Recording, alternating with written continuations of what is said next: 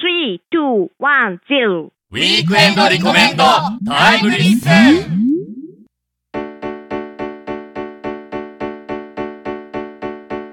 緩めたタイに缶コーヒーで西の空見れば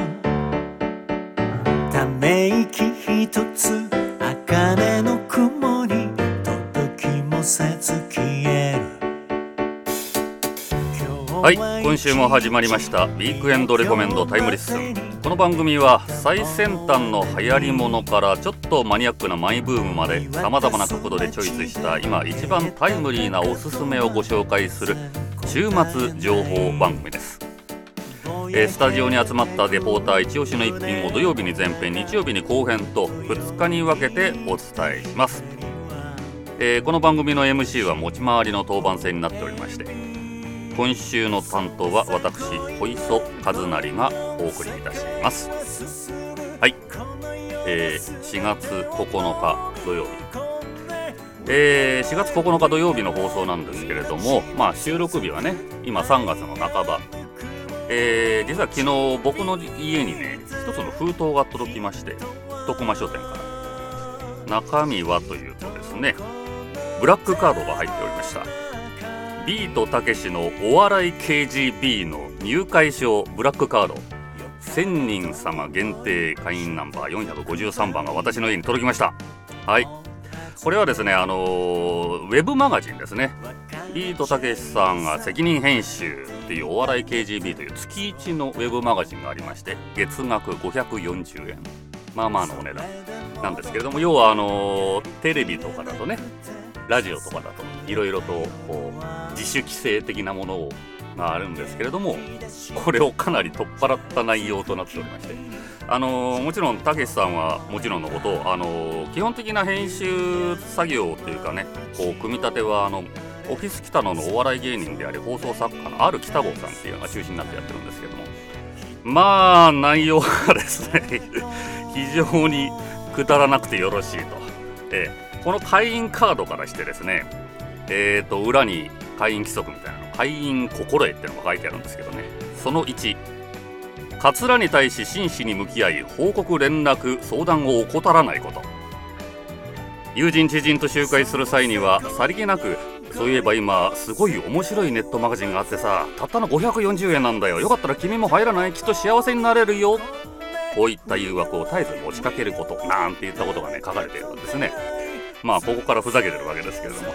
でもね中身は結構まあそういったあのくだらねえなとか言って気楽に笑える内容のものから結構興味深い記事もあるんですよ。えーと例えばですね私とたけしっていう題名で今第1回目はね高田文夫さんがもう浅草時代からたけしさんが知ってる人そういう昔の話の記事が出たりとかあとは北の映画に語るコーナーがあってですねこれが北の映画各語り機っていうコーナーなんですけれども第1回目のゲストがですね森下義行さんっていうアキレスと亀に出ていたすごいあの、まあ、歯並びの悪い役者さんなんですけれどもこういったあの要は主役級じゃなくてサブキャラ級の役者さんを呼んで北の映画について語るっていうだから我々クラスの役者にとっては結構ねなるほどなって思うオーディションの話だったりとか撮影でこうたけしさんって要は撮影現場で原稿を渡すタイプの監督さんなんですよ。まあそういった話が書いてあったりとかいろいろとねへえと思うような記事もあって、まあ、月1 540円そんなに高くないんじゃないかっていうような感じもします。というわけでですね今のところまあ創刊の無料創刊の前のあの無料で読めるやつと創刊号540円出して読むやつその2つが出ててで3月分の配信がまだなんですけどそれを楽しみに心待ちにしている今日この頃です。というわけで1曲目いってみますね。バーントシエナトランスで刻まれた心。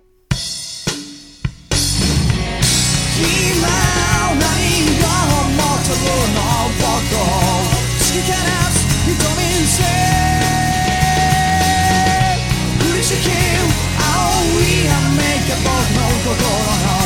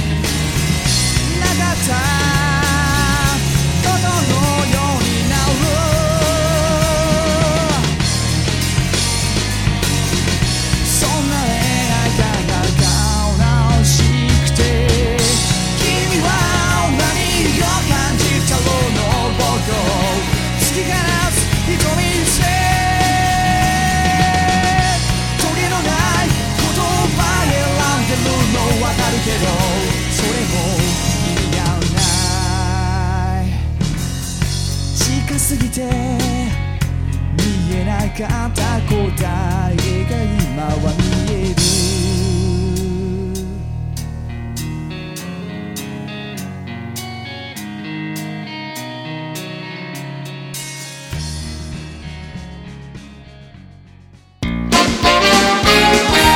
ウィーケンレコメンタイムリスン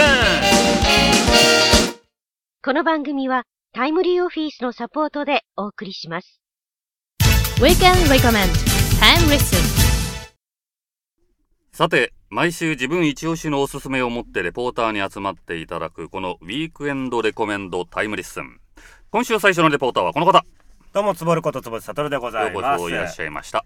俺森下さんさ共演したことあるよ。おおそうなんですね、うん八幡村でねご一緒させていただいて。八幡村ぴったりだな。そうそうそうあの なんだあのスマップの五郎ちゃんがはい金田一をやったやつはいね。はい。そうそう。あれでねあのなんだメインの村人の中の一人であの森下さんとご一緒させていただきまして。あれあれってテレビだったっけ？そうそうフジテレビのねあのスペシャル？うん。うん、でスペシャルドラマでですね、うんやったんですけどうんも、そう俺もねだからあの森下さんにそういういろんなお話とか聞いて、うん。あれ森下さんもさあれだっけ？あのたけしさんがよく行くあの喫茶店のボーイやってたけしさん待ってたんだっけあーあーなんかそんな話書いてあったかな。それ森下んさんねあれ津田さんもそうだっけ？津田寛治さんも。うーん。あ津田さんとかそうなんなんかでもねその辺はねそういうなんかことでもうどうしてもたけしさんの映画が大好きでうん。たけしさんともおあのお話ししたくてとかうん。出してもらいたくてっつってずっと待ち伏せしたみたいなお話を聞いて。でもその喫茶店で仕事してるたけしさんには近づけないらしい近づけないよ。すごい殺気が出てるらしいよね。そうなんだね。はあそういったことも書いてあった。なるほどね。はあまあそんなね、えー私がですね今回持ってまいりましたのが、はい。えあの前回ですねあの私この番組でご紹介しましたランチパスポート。うん。ね。あのまあ今手元にですねこれえっ、と神田秋葉原版、えーボリューム4がありますけれども、うん。これまああのこれ知ってる？うんこのいわゆるだからあのランパスってそのクーポン本になっておりまして、はいはいはい。あのまあ何時から何時、えーランチタイムにですね、えー行くとまあ大体800円とか、うん。あぐらいな、えー750円とかそのぐらいのご飯が500円で食べられてしまうとうん。いうような、まあお得なほおお得な本なんですけども、あのまあそうやってねあの美味しいご飯を食べられるっていうだけじゃない楽しみ方。これがね実はあるんですよ。秋葉原といえばどんな飲食店がありますか？メイドカフェ？はい。メイドカフェでございますね。うん。でもさメイド喫茶ってさいわゆるほら入ってさあのメイドさんとお話をしたりとかするからさちょっとまあまああのお料理普通のこのお料理だったらもうちょい安くないっていうものがあったりするじゃないですか。でもこのランパスにですねなんとメイド喫茶が乗っかってるわけですあよ。そうなんだ。そうだからこれを使ってメイド喫茶も楽しめるとということで私この間初めてですね人生初のメイド喫茶体験をしてまいりまして。そう。これねまあこの中にですね、うん。えー載っております。えーっと、えー93ページにありますですね、えー秋葉ドラッグカフェというですね、うん。えーあのこのメイド喫茶に行ってまいりまして、はい。なんかすごいね。入るとねあのまあこのねもともとあの秋葉ドラッグカフェっていうのがですね、はい。この横にですね大黒ドラッグってあー。あるよねあそこがやってるメイド喫茶ということで行ったんですけどその横の大黒ドラッグはですねもう潰れておりまして。えー？じゃあドラッグの名前残す意味ないじゃん。ないんだよ。完全にメイド喫茶だけで今運営をしてましてであすね。そうなんだ。